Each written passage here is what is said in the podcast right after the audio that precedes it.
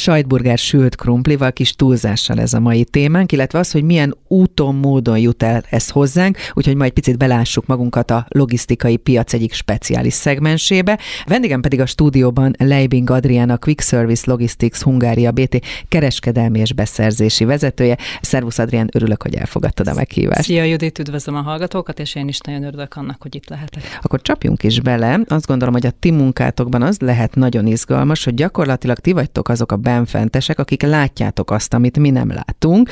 Mert hogyha mondjuk én bemegyek egy gyors étterem lánchoz bármelyik üzletbe, akkor biztosan egy-két percen belül megkapom, amit szeretném, de hogy a háttérben milyen komoly logisztikai kihívások vannak, vagy mi történik, milyen ellátási lánc áll az egész mögött, és ebben a minden egyes szereplőnek milyen komoly követelményeknek kell megfelelnie, erről szinte semmit nem tud az a vásárló, aki bemegy. Téged mi fogott meg egyébként először ebben a világban? Mitől volt izgalmas, vagy mitől izgalmas és vonzó most számodra? Én azt gondolom, hogy ami engem megfogott ebben, én egy nagykereskedelmi cégnél dolgoztam, akkor már Horeka partnerekkel, tehát hoteleket, éttermeket, illetve különböző közétkeztetési cégeket láttunk el, és ez egy tényleg egy hagyományos nagykereskedelmi cég volt, és egyszer csak belecsöppentem ebbe a gyors étterem hálózatba. És szembesültünk azzal, hogy teljesen másképp működnek a külföldi sztenderdeknek való megfelelések, mások a folyamatok, és nem pedig egy, egy magyar nagykereskedelmi cég látja el ezt a tevékenységet, hanem itt logisztikáról és disztribúcióról beszélünk, nem hagyományos beszerzésről és értékesítésről. Tehát gyakorlatilag szintet lép az ember ilyenkor, mert annyi mindennel kell egyszerre foglalkozni. Így van, ez egy, ez egy nagyon nagy szintlépés volt az én életemben. Ahogy én ebbe belecsöppentem, nekem is meg kellett tanulnom. Tehát előtte mindig csak értékesítéssel foglalkoztam, itt pedig egy ellátási láncmenedzsmentről beszélünk, tehát ennek nem csak értékesítési, hanem beszerzési része is és van. erről majd beszélgetünk részletesebben. Ugye én kifejezetten örülök, hogy te ülsz itt a stúdióban,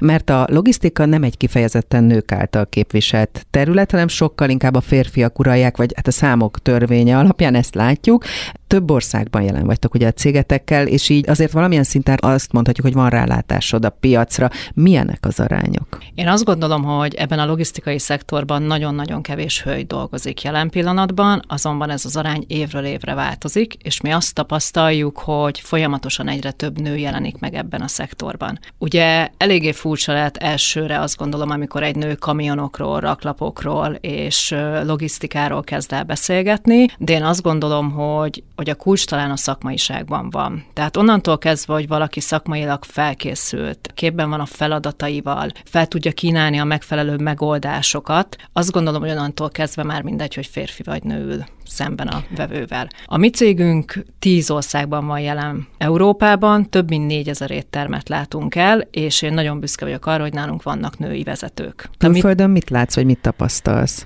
Hát azt gondolom, hogy, hogy a nyugat-európai részen még több a férfi vezető, de a mi régiónk az a kelet-európai részhez tartozik, ugye ennek tagja Lengyelország, Csehország, Magyarország, és itt már vannak női vezetők ebben a régióban. Milyen jó ezt hallani. Igen. Egyébként nekem több interjú alanyom volt már, aki mondta, hogy ő egyébként gyerekkorában mindig is kamionsofőr szeretett volna nőként lenni, tehát hogy van azért ilyen. Ez nekem nem fordult meg a fejembe.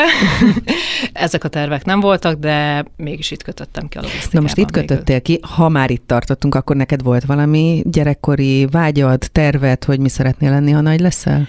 Teljesen vágyam nem volt. Igazából én azt tudtam a középiskolai éveim alatt, hogy mindenféleképpen valami gazdasági vonallal szeretnék foglalkozni. Tehát ez a kereskedelem, ez az értékesítés, ez egy, ez egy nagyon vonzó dolog volt, ezért is mentem ugye gazdálkodási főiskolára, majd pedig ugye a közgazdász egyetemre, tehát ezt tudtam, hogy mindenféleképpen ezzel szeretnék foglalkozni, és leginkább az élelmiszerrel. És azt mondtad, hogy itt Kelet-Közép-Európában a logisztikai szektorban nőként jól állunk, akár a vezetői szerepkörben, de egy board meeting igen, hány fővel hogyan találkozol? Nálunk minden évben van egy management meeting, ugye évről évre bővül a létszám ezen a management meetingen, idén már 55 fő vett részt a 10 országból, hát ebből 12-en voltunk nők. Igen, de hát akkor még azért férfiak. van hova még fejlődni, de akkor ezért ez már egy biztató arány, de szakmázzunk egy kicsit, mert hogy ígértük, hogy azért itt a logisztikáról, meg az ellátási láncokról is beszélni fogunk, és ez egy nagyon fontos kérdés, hogy ezt igenis el kell különíteni egymástól, mert hogy sokszor azért a hétköznapi hétköznapokban ezt keverni szokták.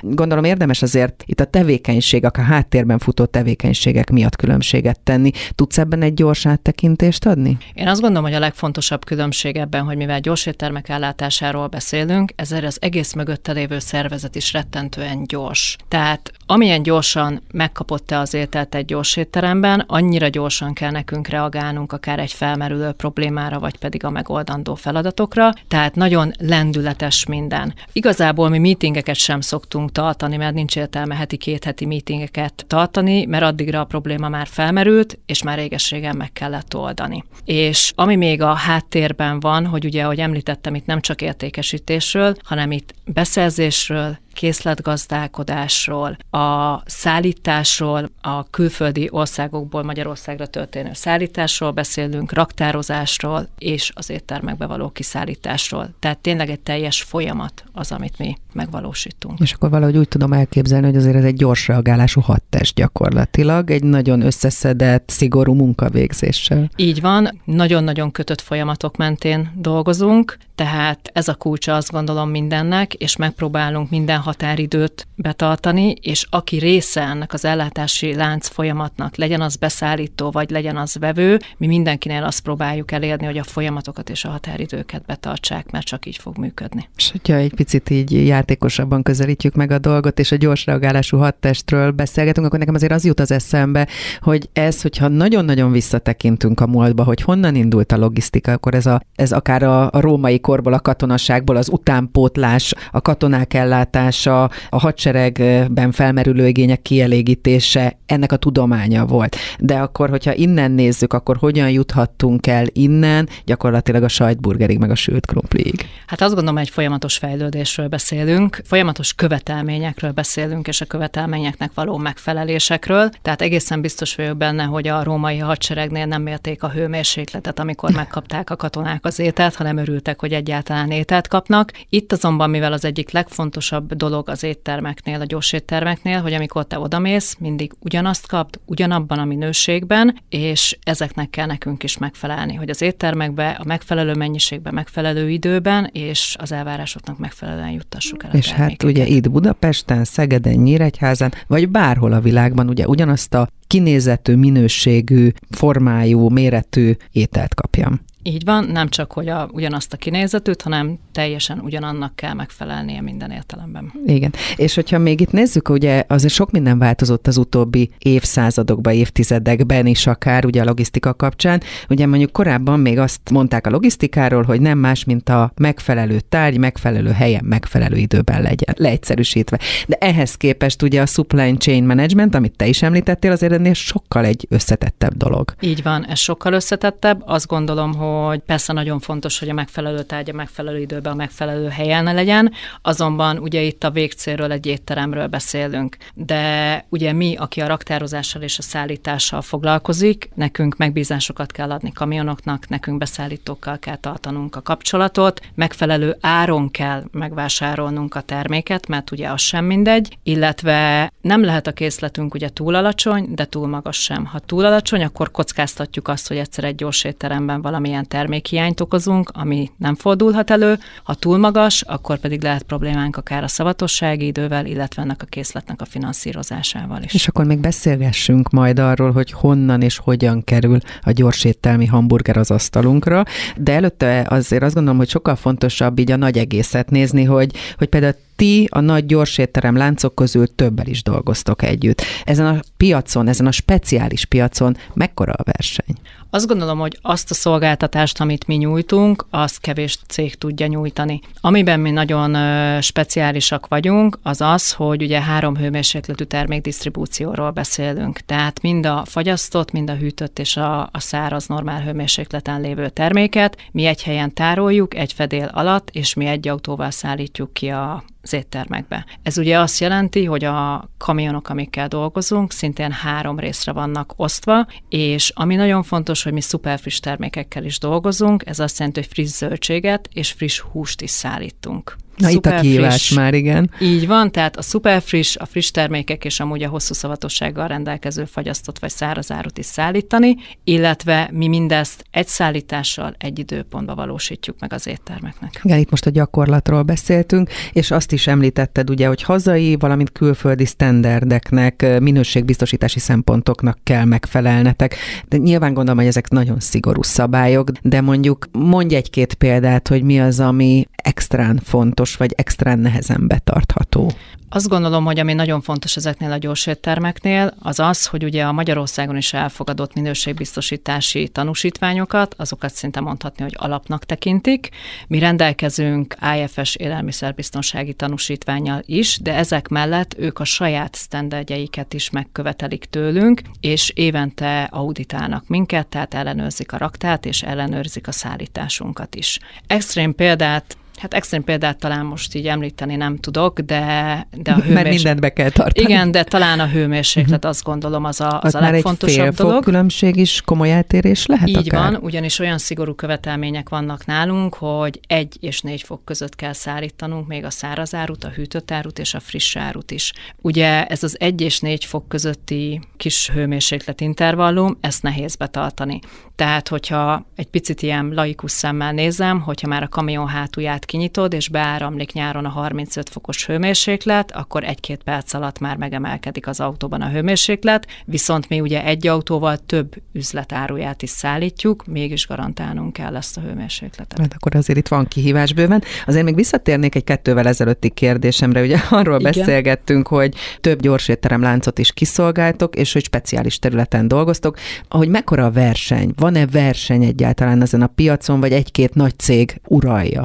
Én azt gondolom, hogy ugye mi Magyarországon több gyors étteremláncot látunk el, ellátunk kávézókat, illetve ugye étkeztetéssel foglalkozó cégeket is. Alapvetően azt gondolom, hogy Európa szinten egy-két cég uralja ezt a piacot. Tehát ez egy annyira speciális szegmens és olyan követelményeknek kell megfelelni, aminek egy hagyományos, kisebb cég, egy nagy kereskedelmi cég valószínűleg nem tud. És beszéltünk arról, hogy nőként akár az is lehet, hogy egy magyar országi board meetingen egyedül ülsz, vagy vezetői meetingen, de mondjuk európai szinten akkor azért már találkozol több hölgy kollégával. Nézzük azt, hogy te hogyan csöppentél bele ebbe a világba, egy picit személyesebb vizekre vezzünk, ha megengeded, mert hogy 2016-tól dolgozol a Quick Service Logisticsnál, és igazából, ha azt nézzük, hogy két kisgyerek édesanyja vagy, akik most már mondjuk 7 és 11 évesek, és elkezdünk vadul számolgatni, akkor nagyon hamar kiderül, hogy azért nagyon pici eh, gyerekek mellett vágtál bele ebbe az elég komplex feladatba, és ha bár nem voltál egyből vezető, azért ez mély víz volt így? Én azt gondolom, hogy mély víz, a kisebbik gyerkőcöm fél éves volt, amikor én elkezdtem dolgozni, de éppen ezért az első időszakban egy ilyen tanácsadói funkcióba dolgoztam csak heti 12 órában, és ugye ahogy idősödött a, a gyerkőc, úgy ö, kezdtem el én először ugye 20, majd ugye 40 órában dolgozni teljes munkaidőben. Én azt gondolom, mivel ugye nekem tapasztalatom volt már ez a cég előtt ugye a gyorsétterem ellátásokba, tehát hogy hogyan kell ezt a folyamatot menedzselni, hogyan kell felépíteni, mik az ők igényei, igényeik, ezért ugye elsősorban én a vevőmenedzsment része kerültem oda ehhez a céghez először, és szépen építettük fel a kezdetektől az egészet. Gyakorlatilag akkor együtt született a kisebbik gyermekeddel a cég. Ezt szoktuk mondani, Vágták hogy... a centit, hogy te is belép, vagy hogyan történt ez a gyakorlatban? Hát akár mondhatnám így is, hogy vágták a centit, hogy én is jöhessek a céghez dolgozni, és ezen többször szoktunk mostanában is mosolyogni még, hogy amikor az én gyermekemnek születésnapja van, akkor ünnepelhetjük a cégnek a születésnapját is egy-két hónap eltéréssel, mert hát egy idős a kisebbik gyermekem is a Quick Egyébként eh, mennyire volt egyértelmű a karrierutat, hogyha így végignézzük a szakmai munkádat? Hát onnantól kezdve, hogy az előző cégnél megismerkedtem ezzel a folyamatmenedzsmenttel, ez sokkal érdekesebb volt, mint a hagyományos értékesítés. Egy a teljes folyamatra rálátni, befolyásolhatod a termék beérkezését is, de befolyásolhatod a kiszállítását és az eladását is. Tehát gyakorlatilag egy kéz alatt kontrollálni a teljes folyamatot, ez nagyon izgalmas. És ez nekem nagyon-nagyon tetszett, és én nagyon örültem, amikor hívtak a Quick Service Logistichez dolgozni, és örültem, hogy folytathatom azt, amit, amit már egy három éves tapasztalattal felépítettem és kiépítettem, úgyhogy én most nagyon élvezem ezt a dolgot, és szeretem nagyon csinálni. Igen, hát azt mondtad, hogy tanácsadóként kezdtél, majd key account manager lettél, Igen. és akkor ez azt jelenti, hogy a folyamatok felépítésében már az első pillanatoktól kezdben részt tudtál venni. Igen, tehát a leges-leges-legelső dologtól onnantól kezdve, hogy irodát bérelünk. Ezt tudom, hogy nem az ellátási láncfolyamat menedzsmentnek a része, de ebben is már részt vettem, és azt, hogy hogyan induljunk, és az előző disztribútortól hogyan költöztessük át a termékeket ugye a, a mostani disztribútorhoz, illetve hát a kezdeti nehézségek azok mindenféleképpen azt gondolom, hogy segítették azt, hogy én ott voltam, hogy leküzdjük A azokat. cégindítás igen. kapcsáni nehézségekre gondolsz? Igen, igen. Tehát az, hogy egy új cég Magyarországon, egy új raktárral, egy új szállítóegységgel egyik napról a másikra átvenni, akkor azt hiszem közel ilyen 110 étteremnek az ellátását, abban sok kihívás van. Egyébként, ha már kihívások, akkor mennyire keresed a kihívásokat, vagy inkább megtalálnak? Tehát melyik típus vagy? Én azt gondolom, hogy keresem a kihívásokat, mert azt gondolom, hogy egy ember és egy cég is úgy tud fejlődni, hogyha ha folyamatosan megújulunk, és kell a változatosság. És egyébként volt egy pillanat, amikor így rádöbbentél, hogy igen, ez az én utam? Vissza tudsz ilyenre emlékezni? Én azt gondolom, hogy konkrét időpontra nem, de pár évvel ezelőtt abszolút rájöttem, hogy jó helyen vagyok, jó időben, jó cégnél. Nagyon örülök, hogy egy nemzetközi cégnél sikerült elhelyezkednem, hiszen ugye a nemzetközi lehetőségek is kinyíltak, úgyhogy azt gondolom, most jó helyen vagyok. Ugye beszéltünk arról, hogy gyors reagálású hadtest vagytok, beszerzéssel, készletgazdálkodással, szállítással, raktározással foglalkoztok, és ezt ráadásul nagy léptékben teszitek. Milyen méretű céggel, mekkora csapattal lehet ezt sikeresen működtetni? Ez egy nagyon érdekes kérdés, és ennek örülök, hogy föltetted, mert azt gondolom, hogy... el tudjuk képzelni, hogy hogyan dolgoztok, mekkora csapattal dolgoztok. Igen, ez mindenkinek meglepő lesz, de ha a beszerzés és az értékesítés részt nézem, akkor egy hatfős csapatról beszélünk és a raktárban, illetve a szállításban közel még 45 ember dolgozik, de amiért mi ennyire kevesen meg tudjuk oldani ennek a cégnek az irányítását, a beszerzés és a vevőknek a kezelését, az az, hogy nagyon sok minden digitális úton történik, elektronikus kommunikáció van a legtöbb esetben, illetve mivel nemzetközi cég vagyunk, vannak olyan részlegek, amik nem találhatók meg Magyarországon. Tehát Magyarországon például pénzügyi részleg nincs cégünknél. Tehát akkor ez egy kisebb Német, szervezet. Tehát igen, és az Németországban a központban van. Te hány főt irányítasz közvetlenül? Aki most közvetlenül hozzám tartozik, az négy fő. És ezzel látjátok el gyakorlatilag a kereskedelmi beszerzési irányítói, illetve ellenőrzési feladatokat? Vagy Így hogy van. képzeljük el? Igen, ez, ez elég elegendő egy ekkora nagy rendszernek a felügyeletére?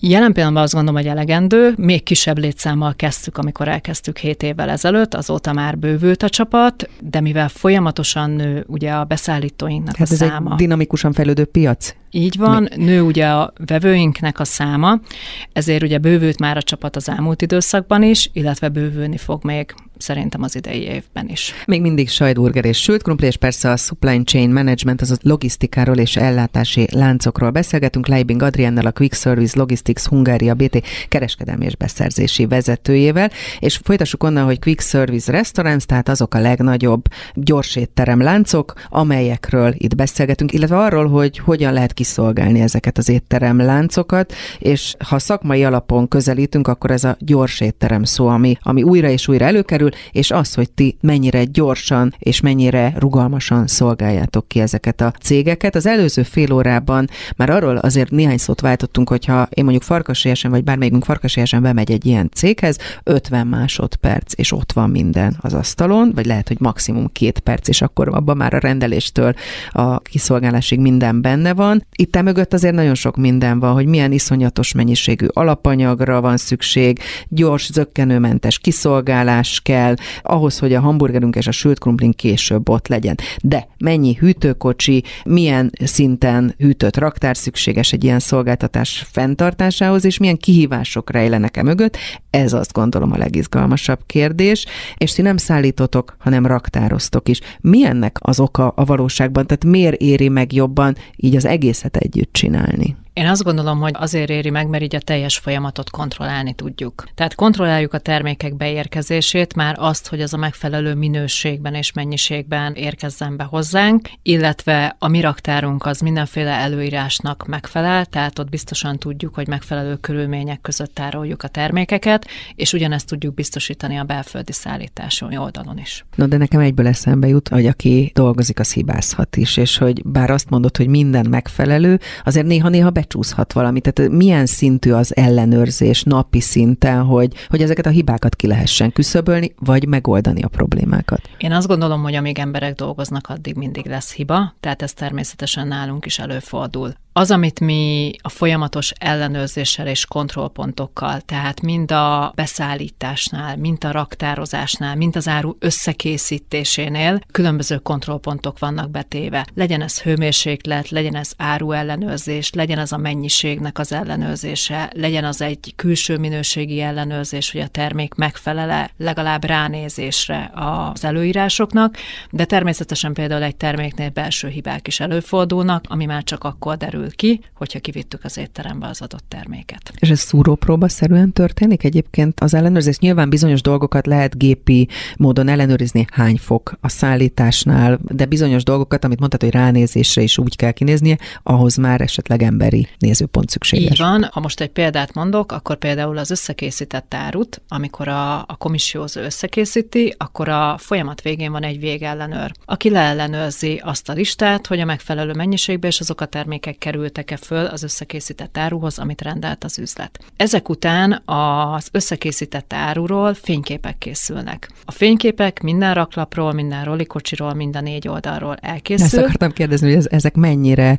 tudják a valóság hőábrázolás bemutatni, mert hogy akkor tényleg minden oldalról mindent le kell fényképezni. Ez történik pontosan Iszonyatos nálunk, digitalizációs feladat ez, gondolom. Ez még csak egy dolog a fényképezés, utána még kamerafelvétel is készül, ugye a raktárban kamerák vannak, tehát mi látjuk azt is, ahogy az áru felkerül az autóra például. És így, hogyha bármelyik üzletnek van reklamációja, például mennyiségi eltérés, akkor azt rögtön meg tudjuk nézni a felvételek alapján. Beszéljünk az elmúlt évek egyik legnagyobb kihívásáról, ez a pandémia, amit azt gondolom, hogy nem szabad megkerülni, mert egy ilyen piacon, egy ilyen speciális szerepkörben ez azonnal érződött. Abban a pillanatban, hogy leállt egy csomó minden, ez visszahatott gondolom rátok is. Hogyan? Hát ugye ez egyik pillanatra a másikra történt ez a leállás. Ugye a mi partnereink, akik a gyorsétteremláncok, ők a legelején érintettek voltak már ebben a kérdésben, tehát szerintem mindenki emlékszik a pillanatra, amikor az éttermek bezártak. Ami a mi partnereinknek a szerencséje volt ebben a helyzetben, hogy már részben a házhoz szállítás ki volt építve. Tehát ez azt jelenti, hogy az éttermek közel feléből már működött házhoz szállítás, így gyorsan és könnyen lemásolták, hogy a teljes hálózatra működtetni tudják. Hát itt a hatalmas készlet, ami problémát jelenthet, a... hogy pillanatot megállnak a kamionok, és nincs kiszállítás, gondolom. A készlet az nagyon-nagyon nagy problémát jelentett, ugye mivel nekünk, ahogy említettem, az árunak több mint fele külföldről érkezik, ezért nagyon hosszú a rendelésleadási határidőnk. Tehát a legrövidebb talán az, hogy két héttel előbb kell megrendelnünk egy terméket, de van olyan partnerünk, ahol 42 napos határidőnk van. Tehát akkor, amikor Magyarországon ugye az éttermek bezárásáról döntöttek, akkor nekünk rengeteg áru már úton volt, meg volt rendelve. Tehát ugye nekünk a legelső feladatunk az az volt, hogy megpróbáltuk a rendeléseket leállítani és megállítani, hogy minél kevesebb készlet érkezzen be hozzánk a lecsökkent forgalomhoz. Azáltal azonban, hogy már a kiszállítás ki volt építve az éttermek felében, így a forgalmunk egy része is megmaradt, Azonban itt felmerült még egy probléma, az pedig a szavatossági idő. Ugye vannak olyan termékek, főképp ugye hűtött termékek, amik rövid szavatossági idővel rendelkeznek, itt megpróbáltuk menteni, ami menthető. Akkor azért itt nagy fejtörés volt ebben az időszakban, és gondolom 10-20 órás munkanapok is akár ott az első pillanatokban? Hát azt hiszem 18 órából át akkor egy napom és 6 óra volt az, amit aludni tudtam, mert a beszerzés oldalon megpróbáltuk menteni a készletet, lemondani. Viszont a belföldi szállítás oldalt is át kellett szerveznünk, mivel jelen pillanatban hetente kétszer-háromszor szállítunk egy étterembe ahhoz, hogy folyamatosan friss árut kapjon. Ez az igény, ugye ez eltűnt. Tehát az autóink felét azt leállítottuk, mert nem volt rá szükség, és ilyen félgőzzel tudtunk dolgozni. Mennyi idő volt ez a úgymond idézőjelbe tetsz halott állapot? Mikor tudtatok már egy, egy újfajta rutint kiépíteni? Hát itt gyakorlatilag naponta változott a rutin, naponta történtek az események és változtak, naponta változtattuk a túratervünket. Én azt gondolom az első kettő hónap volt számunkra, ami nagyon nagy nehézségeket okozott, de mivel minden héten változott minden, én azt gondolom, hogy talán nyáron éreztük először azt a márciusi bezárások után. És itt a 2020-as évről igen, beszélünk, igen, de egy picit visszatekintettünk, mert ez egy érdekes esettanulmány, és változások meg folyamatosan vannak. Azt gondolom, hogy az a fajta rugalmasság, ami egyáltalán a speciális területet területekből, szakmátokból adódik, amit a mindennapi működésetek megkíván, ez segítette átvészelni ezt a pandémiás időszakot? Én azt gondolom, hogy igen. A rugalmasság, az agilitás. Csak a rugalmasság. Uh-huh. És az, hogy folyamatosan egy napon belül változtatni tudtuk a döntéseket, két perc alatt hoztunk meg döntéseket, persze vállaltuk a kockázatot, benne volt az is, hogy rossz döntést hozunk, úgy néz ki, hogy elég szerencsésen megúsztuk. Ja, most ugye kereskedelmi és beszerzési vezető vagy most már, egyébként egy éve. Mennyire kellett kockázatot vállalnod neked, vagy egyáltalán mennyire vagy kockázatvállaló típus? Tehát passzolta ez a személyiségedhez? Abszolút passzol a személyiségemhez. Én döntést hozni nagyon hamar tudok, tehát rengeteg adattal rendelkezem általában, és mivel most a teljes folyamat már a kontroll alatt van, ezért pontosan tudom, hogy mit szabad és mit nem, és tudom azt, hogy mekkora kockázatot szabad vállalnunk, amiből nekünk még előnyünk is lehet. Egyébként milyen uh, skillek, milyen tudás szükséges ahhoz, hogy ebben a feladatkörben, pozícióban, ami amiben most már dolgozol, te jól tudj működni? Én azt gondolom, hogy egy agilis és határozott személyiségnek kell lenni, mivel többször beszéltünk, hogy ez egy felgyorsult üzletág, nagyon gyorsan kell tudni döntést hozni, és ehhez pedig a megfelelő információkkal kell rendelkezni. Egyébként a magánéletben is ilyen vagy? Ott is egy határozott személyiség vagyok, igen, a magánéletben, viszont nagyon hamar tudom elengedni magam, és alapvetően egy otthon, ha a gyerekeimet megkérdeznéd, szerintem azt mondanák, hogy egy laza és vicces anyukájuk van. Ez jó hallani. Akkor maradjunk még egy picit a, a szakmázás előtt a személyes területen. Hogyan lehet, azt mondtad, hogy 7 és 11 évesek most a, a gyermekeid, hogyan lehet mindazt egy férfiak által uralt területen, kereskedelmi és beszerzési vezetői pozícióban, édesanyaként úgy összeegyeztetni a munkát és az otthoni szerepkört, tehát a vezetői és az otthoni szerepkört, hogy minden jól működjön? Hát én megpróbálom megtalálni az egyensúlyt. Otthon is azért egy szorosabb időbeosztásunk van ez miatt, mint páromvezető pozícióban dolgozik, mint ahogy én is. Mi megpróbáljuk beosztani az időnket. Nagyon figyelek arra, hogy amit a családdal töltünk időt, az a családdal van, és próbálok egy vonalat húzni a munka és, és a család között, hogy az az idő, amit együtt töltünk, az értékes idő legyen és minőségi idő legyen. Hát gondolom nem könnyű, hiszen egy 0-24-es pörgésben van a cég. Valamilyen szinten a az ütőerén rajta kell tartani a kezedet. Persze mindenféleképpen, de azt gondolom, hogy a mai világban egy telefon az már egy kincs és egy alap, alap dolog, és attól, hogy én mondjuk a gyerkőcöt négy órakor felvettem az iskolába, ha fél ötkor van egy öt perces telefonhívásom, az semmiben Tehát, hogy nem dől össze a világ. Így van. Egyébként, hogyha már a vezetés szóba került, te mindig is készültél a vezetői szerepkörre, vagy megtalált a feladat, megtalált a kihívás? Én azt gondolom, hogy megtalált a kihívás. Ahogy ugye az ember elkezd dolgozni főiskola egyetem után, végigjártam a ranglétrát, mert marketing és értékesítési asszisztensként kezdtem, amiből lettem ugye értékesítési vezető majd kiekent. Tehát én azt gondolom, hogy mindenkinek el kell kezdeni valahol, és az emberek képességeit figyelembe véve van a fejlődési út. És milyen vezetőnek tartod ma magad? Én azt gondolom, hogy erről a munkatársaimat kellene megkérdezni. Én azt gondolom, hogy mi csapatként szeretünk együtt dolgozni. Abszolút nem kap hangsúlyt az, hogy én vezető vagyok, hanem mi csapatjátékosok vagyunk, és együtt dolgozunk, és együtt gondolkodunk. És amikor egy megbeszélést tartunk mondjuk egy új projekt keretébe, én akkor is azt gondolom, hogy nem a vezető szava a végső, hanem együtt kell gondolkodnunk, együtt kitalálnunk a folyamatokat és a megoldásokat. De egyébként van olyan, amit esetleg nem tolerálsz? Mert tehát nyilván a vezetői szerepkörben vannak olyan pontok, amikor viszont határozottnak kell lenni határozottsággal nincs baj. Én azt gondolom, mint ahogy már beszéltük, hogy még emberek vagyunk, addig mindenki fog hibázni. Ha valaki elkövet egy hibát, és azt átbeszéljük, akkor legközelebb már sokkal jobban fog rá figyelni. Amennyiben ez nem történik meg, akkor újra átbeszéljük, majd újra. És harmadszorra már biztos nem fog megtörténni ez a dolog. Ez a pozitív hozzáállás, ez nagyon, nagyon hasznos. Gondolkoztál azon, hogy mondjuk mi jelentett kihívást tíz évvel ezelőtt az életedben, és mi jelent kihívást most? Hát tíz évvel ezelőtt ha a munkán terén nézem, akkor ugye egy, egy nagy kereskedelmi cégnél ö, dolgoztam, ami akkor nem jelentett kihívást, akkor talán inkább a családnak a kezdete volt, ami a kihívás volt, az első gyerkőt születése, visszakerülni munkába ugye az első gyermek után, míg azt gondolom, hogy most több kihívást kaptam a munkában az elmúlt egy évben azáltal, hogy ugye beszerzés és kereskedelmi vezető lettem, és ahogy a gyerkőcök egyre nagyobbak, különben ők is egyre nagyobb kihívást jelentenek, mert tényleg most azt gondolom, hogy most már igaz ez a kisgyerek, kis gond, nagy gyerek, nagy gond, tehát naponta kapjuk otthon is a kihívást. Hát kihívás akkor van a munkában, meg a magánéletben is bőven. A lényeg, hogy hogy oldja meg az ember. Beszéltünk a Covid-ról, mint az egyik nagy kihívásról. Nem menjünk el az energiaválság mellett sem, mert hogy a pandémia és a lezárások után az energiaválság, az üzemanyagárak, a villamos energiárak változása, hirtelen emelkedése egyértelműen a szektort érintette.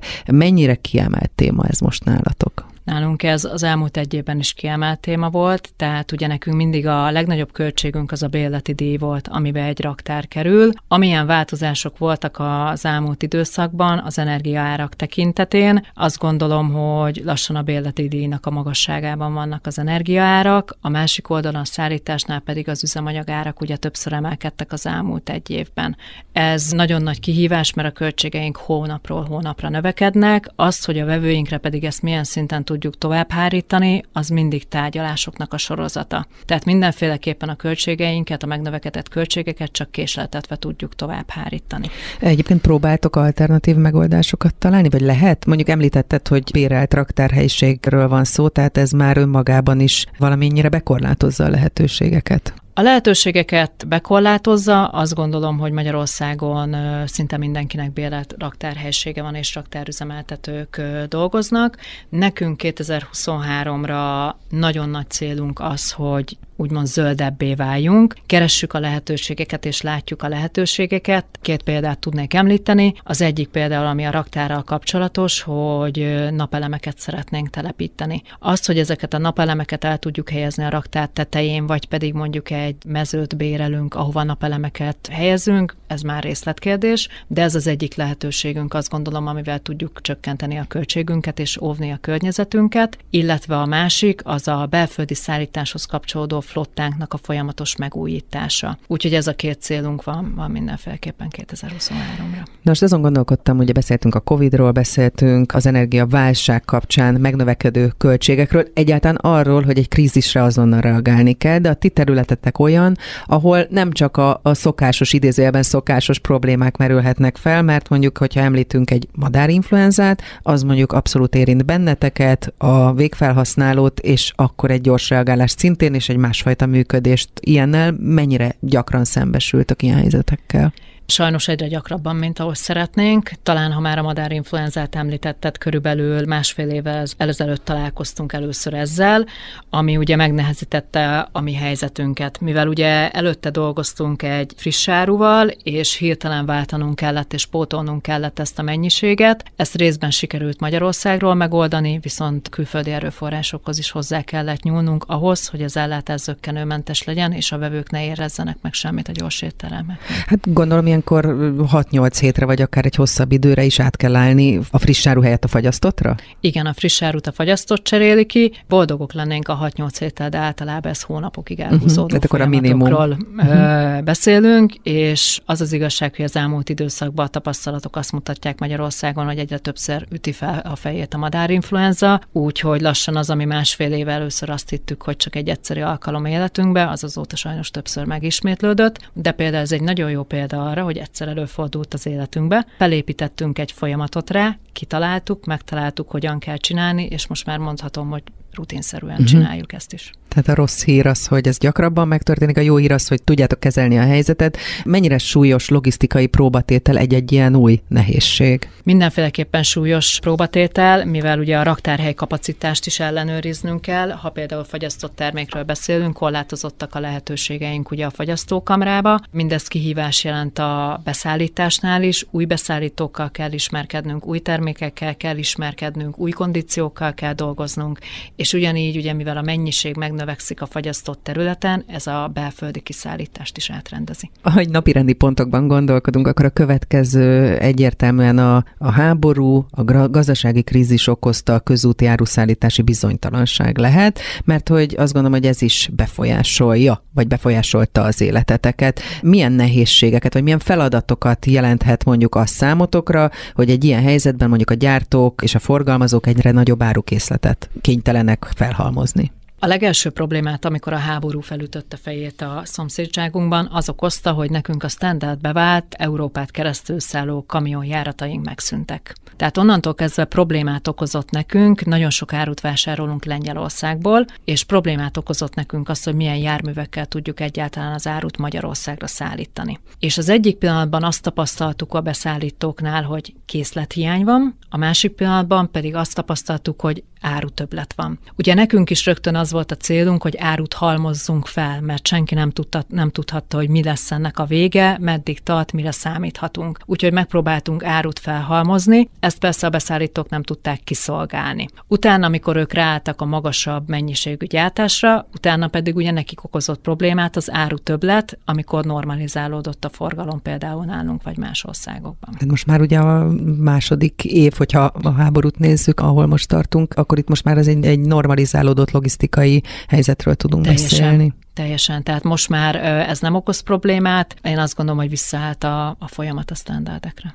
Most ami még itt felmerülhet, hogyha a logisztikát, a készletgazdálkodást és az egész folyamatot, a fogyasztást nézzük, akkor, akkor az az infláció, ami nem tudom, hogy mennyire hatott vissza a gyors éttermekre, illetve a fogyasztásra. Ti ezt hogyan tapasztaltátok? Mi azt tapasztaljuk, hogy annak ellenére, hogy elég magas infláció és elég magas élelmiszerinfláció volt Magyarországon, mi ugye ezt látjuk a beszerzési árakon. Tehát a tejtermékeknek az ára az másfélszerese lett az elmúlt fél évben. Ugye ebből változtak az árak ugye a gyorséttermekben is.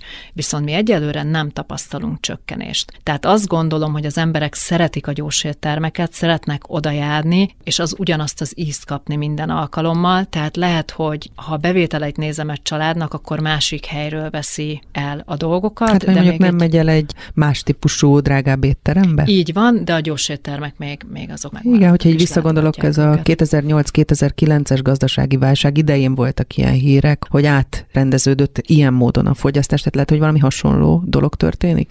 Elképzelhető, mivel szerintem több helyről halljuk azt, hogy úgymond normál, hagyományos éttermek bezártak, vagy például szezonális éttermek nem nyitnak már ki idén. Azt viszont még nem hallottuk, hogy gyors étterem zárt volna be.